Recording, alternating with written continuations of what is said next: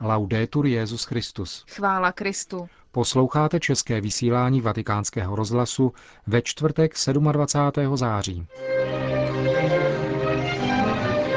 Benedikt XVI. přijal ukrajinské biskupy latinského obřadu na závěr jejich návštěvy ad limina. Kardinál Sarajiva Martins se vyjadřuje k falešným relikvím božího služebníka Jana Pavla II.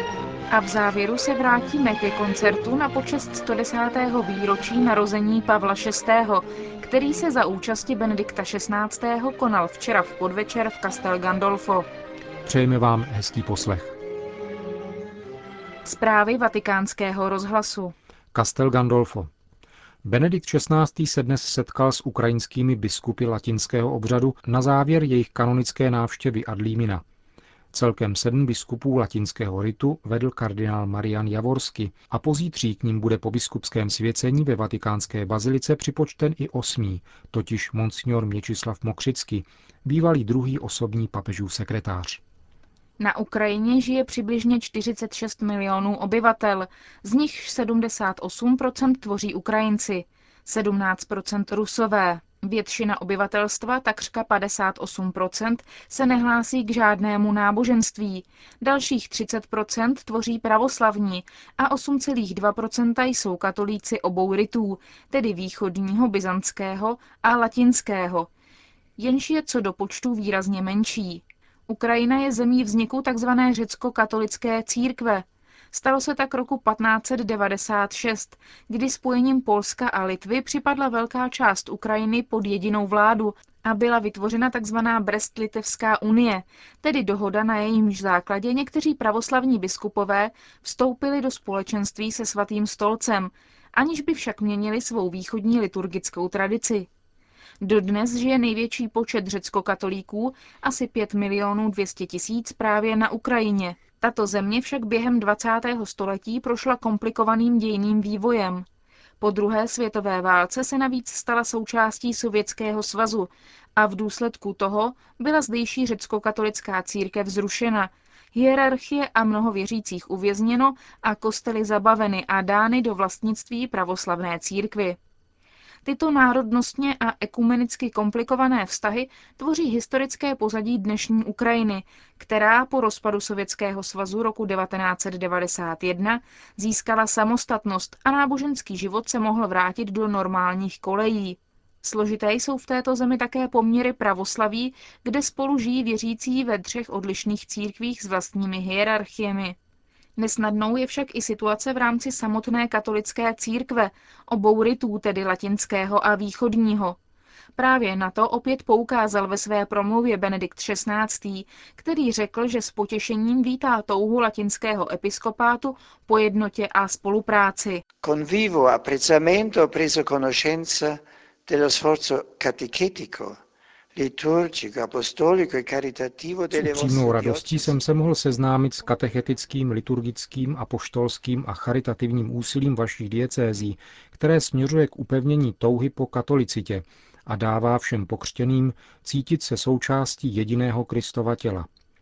Vaše pastorační úsilí, drazí bratři, se uskutečňuje na území, kde spolužijí katolíci latinského a řecko-katolického ritu, spolu s dalšími věřícími, kteří spatřují důvod svého života v jediném pánu Ježíši Kristu. Ani mezi katolíky není spolupráce vždycky snadná, takže je normální, vyvstává-li odlišné vnímání tam, kde existuje odlišnost jednotlivých tradic.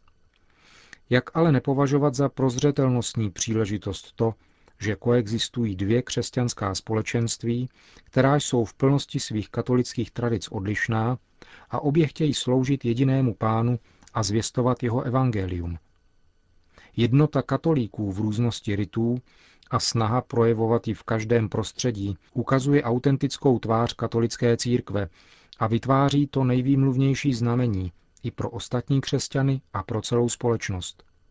Z rozboru situace, jak jste jej podali, vyplývá řada problematik, jejichž řešení vyžaduje nezbytný soulad snah v obnoveném hlásání Evangelia – Dlouhá léta ateistické a komunistické nadvlády zanechalo zřejmé stopy v nynějších generacích a zároveň představují výzvy, které jsou adresovány vám, drazí bratři, a právem stojí ve středu vašich starostí a pastoračních plánů. Kristova modlitba ve večeřadle Ut unum sint řekl dále Benedikt XVI. ukrajinským biskupům latinského obřadu, zní v církvi stále jako výzva k neúnavnému hledání jednoty, pokud se upevní společenství uvnitř jednotlivých katolických komunit, bude moci katolická církev jako celek snadněji vést plodný dialog s ostatními církvemi a církevními společenstvími. Castel Gandolfo. Svatý otec se vrátí ze svého letního sídla do Vatikánu ve středu 3. října. Tuto neděli 30. září se tedy polední modlitba Anděl Páně bude letos konat v Castel Gandolfo naposledy. Vatikán. O relikvích určitých osob je možné hovořit teprve po jejich beatifikaci nebo kanonizaci, řekl prefekt Kongregace pro svatořečení kardinál José Sarajeva Martens. Týká se to rovněž božího služebníka Jana Pavla II. a třeba, že je všeobecně pokládán za svatého, jeho beatifikační proces teprve probíhá. Proto lze i v souvislosti s ním mluvit jen o památkách a nikoli o relikvích. Relikví lze nazvat kosti nebo oděv patřící osobě, která byla povýšena k úctě oltáře. Jejich prostřednictvím je blahoslavený či svatý autenticky přítomen mezi námi. Řekl kardinál Sarajiva Martens a dodal, že relikvie nám mají pomáhat nezapomenout na konkrétní svědce a obracet se k ním o přímluvu. Před beatifikací je tedy lépe hovořit o památkách, které se potom stanou relikviemi. Kardinál tak reagoval na mediální zprávu o obrázcích Jana Pavla II., k nímž je připojeno vlákno z jeho sutany a které šíří úřad postulátora beatifikačního procesu papeže Vojtily. Takzvané ex indumentis Jana Pavla II. jsou rozesílány zdarma, zejména nemocným nebo jinak těžce strádajícím osobám. Na falešných relikvích polského papeže se totiž pokoušeli zbohatnout římští prodavači devocionálí, kteří prodávali obrázky a sošky s údajným fragmentem jeho sutany, který byl ve skutečnosti jen obyčejnou látkou. Činnost podvodníků byla zmařena díky zásahu policie. Vatikán nedlouho před slavností svatého Gabriela Archanděla, patrona vatikánského rozhlasu, se dnes dopoledne u vysílacího centra Santa Maria di Galeria konala mše svatá. Předsedalý kardinál státní sekretář Tarcísio Bertone. Jde o každoroční tradici, letos ale o to významnější událost, protože uběhlo 50 let od toho, co vysílací centrum slavnostně uvedl do provozu papež Pius XII.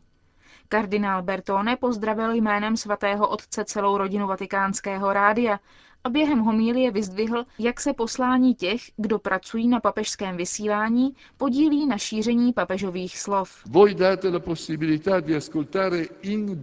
Vy dáváte možnost poslouchat přímo slova, kterými se svatý otec obrací na věřící a poutníky, kteří přicházejí vykonat návštěvu. Slova pravdivá, slova autentická, ne nějak filtrovaná, umenšená, zmrzačená. Kdo mu chce naslouchat, naladí si rádio Vatikán a poslouchá jeho pravdivá slova. Kardinál Bertone také připomněl roli vatikánského rozhlasu v zemích, které trpěly nebo trpí diktaturou komunistického režimu. Pro ně byl a je jednou z mála možností kontaktu s apoštolským stolcem a ostatním katolickým společenstvím.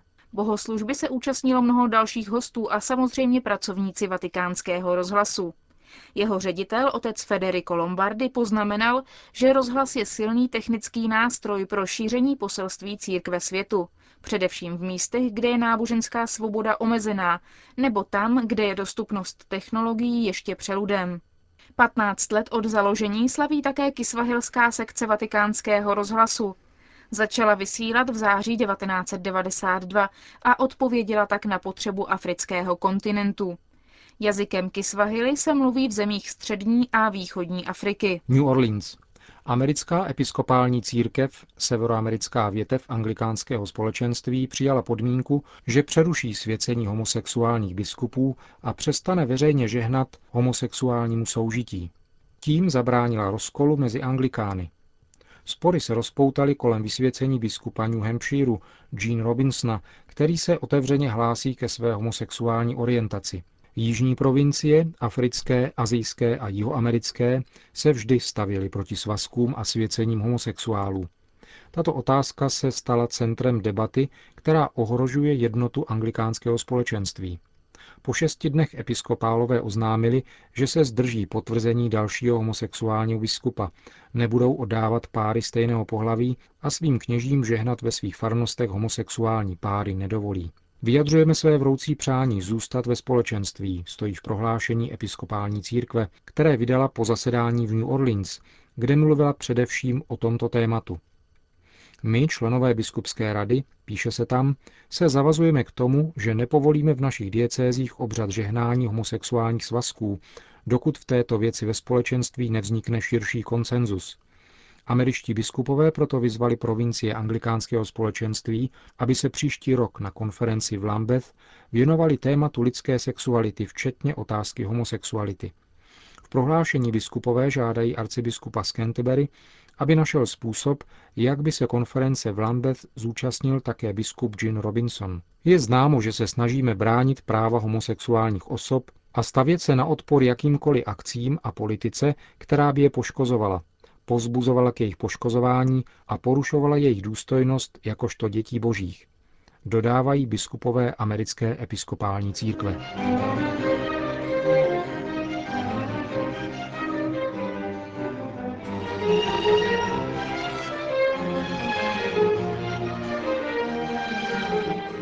Včera v podvečer se ve švýcarském sále papežské rezidence Castel Gandolfo konal koncert u příležitosti 110. výročí narození papeže Pavla VI., pořádaný Mezinárodním klavírním festivalem Artura Benedetti Michelangeli z Breše a Bergama za přítomnosti svatého otce Benedikta XVI.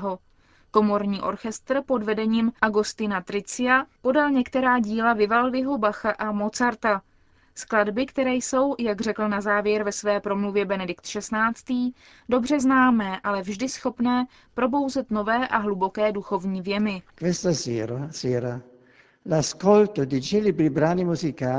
Tento večer jsme poslechem slavných hudebních děl měli možnost připomenout si ctěného papeže Pavla VI., který poskytl církvi a světu nesmírně cenou službu v nesnadných dobách a za sociálních poměrů poznamenaných hlubokými kulturními a náboženskými proměnami. Vzdáváme poctu duchu evangelní rozvážnosti, s níž tento můj milovaný předchůdce dovedl vést církev během druhého vatikánského koncilu a po něm. S prorockou intuicí postřehl naděje i neklid lidí své doby. Vynaložil všechny síly na zhodnocení pozitivních zkušeností ve snaze osvítit je světlem pravdy a lásky Krista, jediného vykupitele lidstva. Láska, kterou choval k lidstvu i k jeho pokroku, obdivuhodným objevům, výhodám a výdobytkům vědy a techniky, mu však nezabránila upozornit také na protiklady, omily a rizika vědecko-technického pokroku, zbavujícího se pevných opor etických a duchovních hodnot. Jeho učení proto zůstává stále aktuální a představuje zdroj, který nám umožňuje lépe porozumět koncilním textům a analyzovat církevní dění, které charakterizuje druhou polovinu 20. století.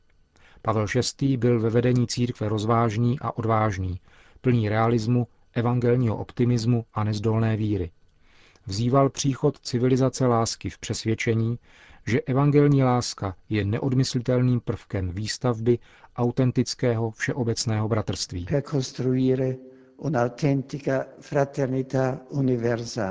Řekl mimo jiné Benedikt XVI. na včerejším koncertu u příležitosti 110. výročí narození Pavla VI.